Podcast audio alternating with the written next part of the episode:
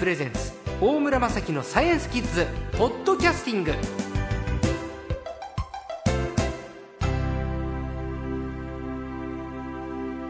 さあ今週のサイエンスコーチャー略して最高は前回に続きまして科学ジャーナリストの寺門和夫さんです。こんにちは。こんにちは。お願いします。質問来てますよ。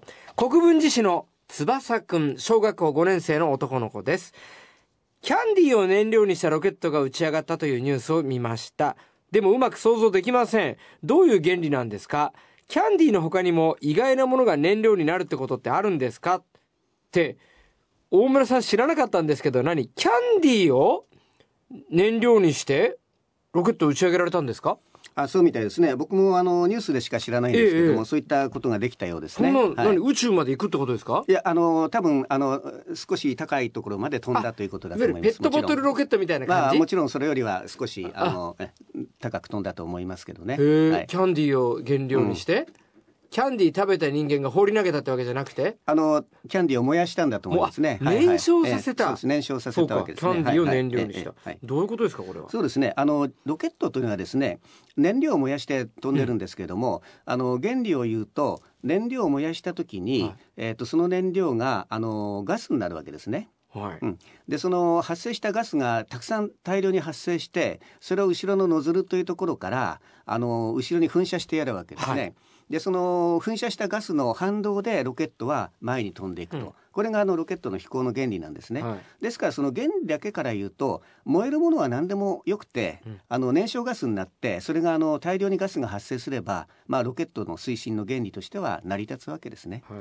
ただ実際に人工衛星を打ち上げたりその、えースペースシャトルを打ち上げたりする場合にはあの非常に性能のいい燃料を使わなければいけないので、うんまあ、よく使われるのはあのそのケロシンと言われてるんですがこれはあのいわゆる石油ですね。はいうんそれからあとはあのスペースシャトルなんかだと水素うんこれを燃やしてるわけです。これは非常に効率が高いので実際に人工衛星とか打ち上げるのはそういったものを使いますけれども。石油と水素そうですね。はい。はいあのただあのまあロケットを飛ばす実験をやる場合にはまあいくつかあの方法があって、まあその一つが今回のこのキャンディーのロケットだということだと思いますね。の何じゃあその辺に売ってるキャンディーを燃料タンクに詰めてもう火つけた、はいそうです。あのおそらくその燃焼させるところはちょっと工夫が必要だと思いますね、はい。それからあのもちろんそのロケット自体もはい。爆発したら大変ですから、はい。ちゃんと爆発しないように安全にするとかそういったことは必要だと思いますけれどもあのキャンディーっていうのは基本的にはお砂糖ですから、お砂糖というのは成分でいうと炭素と水素と,、えー、とそれから酸素なんですね。炭素うん。水素、うん。酸素。えですからこれはあのいわゆるその、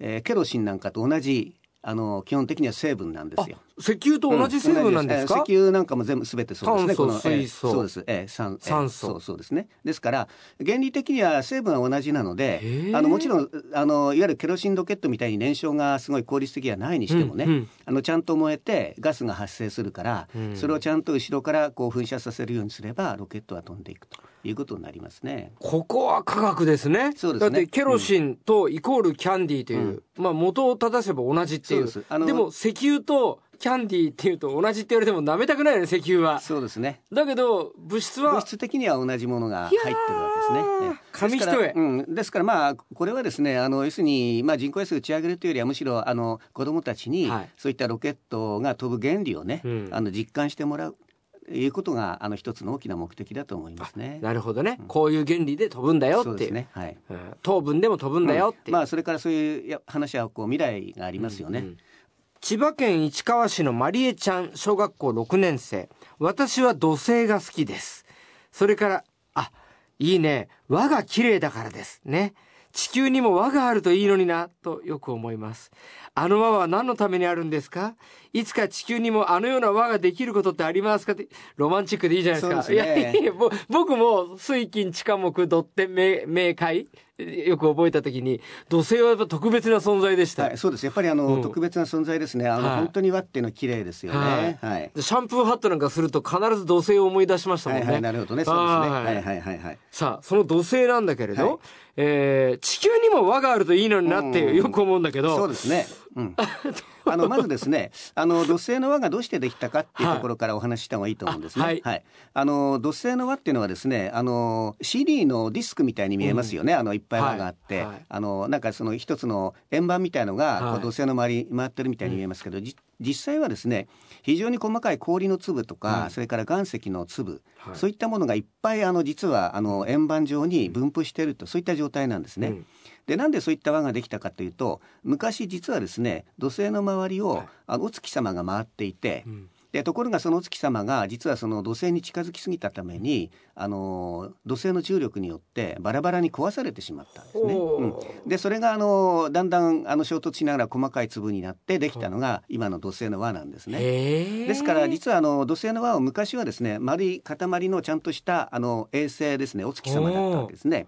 それがあまりにもちょっと土星がに近づきすぎたために、ええあの壊れて輪になってしまったということなんですね。勘のいいキッズならすぐわかるね。ってことは、土星と衛星、つまりに地球からしたら月ってことですね。そうですね。月が近づきすぎると月が破裂して地球の輪になるってことですか？そうです。あの基本的にはそういうことなんですね。すごいだだから実はですね、あええの木星にもね、はいそれからあの、えー土星の外側の天王星にも、はいあのかすかな輪はあるんですね。あそうなんですかそれはやっぱりあの同じようなことが原理であのできたわけです。でただしあの一番問題なのは重力の強さですね。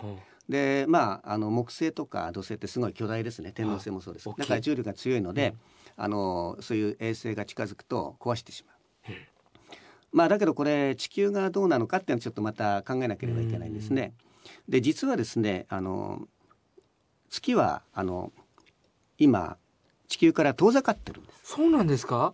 だからその今のお月様が地球にどんどん近づいてって、ええ。バラバラになって地球の輪になることはないんですねちょっとね、ちょっと月遠くなっちゃうの嫌だ。それは困るな。え、僕ら素人には分かんないですよ。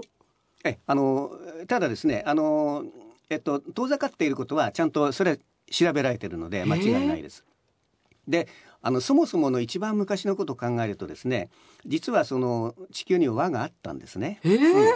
それはどうしてかというと,、えっと本当の昔のあの生まれたばかりの地球にですねあの地球よりももうちょっと小さい天体が衝突して、えーそしてあのえーそれこそ本当にバラバラのあの、えー粒になって、えー地球の周りに、えーそのいわゆる輪ができていたんですね、つ細かい粒。でそのえ地球の周りを回ってる輪の中からそれがいっぱい集まって今のお月様になってるわけです。そうなんですか、うんそうなんですね地球の成り立ちは、ですからあの本当にあの最初の頃には実は地球にも輪がそういった意味であったんですね。いや、マリエちゃん、いい質問だったね。いや、そうなのか。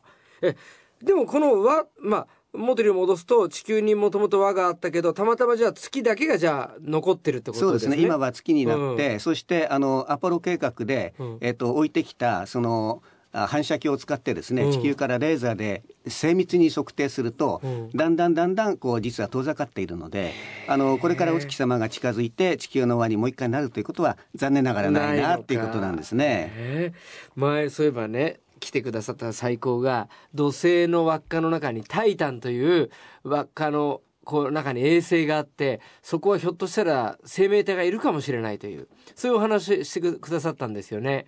だから土星のあの輪っかにはそういう可能性がある星もあるってことですよね。えーそうです。あの今土星の周りを回ってる、うん。あの星としてはですね実はそのタイタンでやっぱり生命があるのか、それからうんエンケラドスっていうのが実は回っていて、これが最近、えーあの話題になってるんですね、うん。そのやっぱりその、えー表面は凍ってるんだけれども内部に、うん。あのー溶けた海があって、はでそこでもしかしたら生命が生まれてるかもしれない。そういった環境があるんじゃないかって言われてるわけいですね。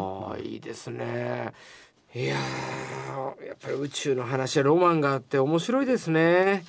いや、寺門さんまた来てくださいね、はいなんかゴールデンウィークにはぴったりの夢のあるお話でした。今週の最高は科学ジャーナリストの寺門和夫さんでした。ありがとうございました。どうも失礼しました。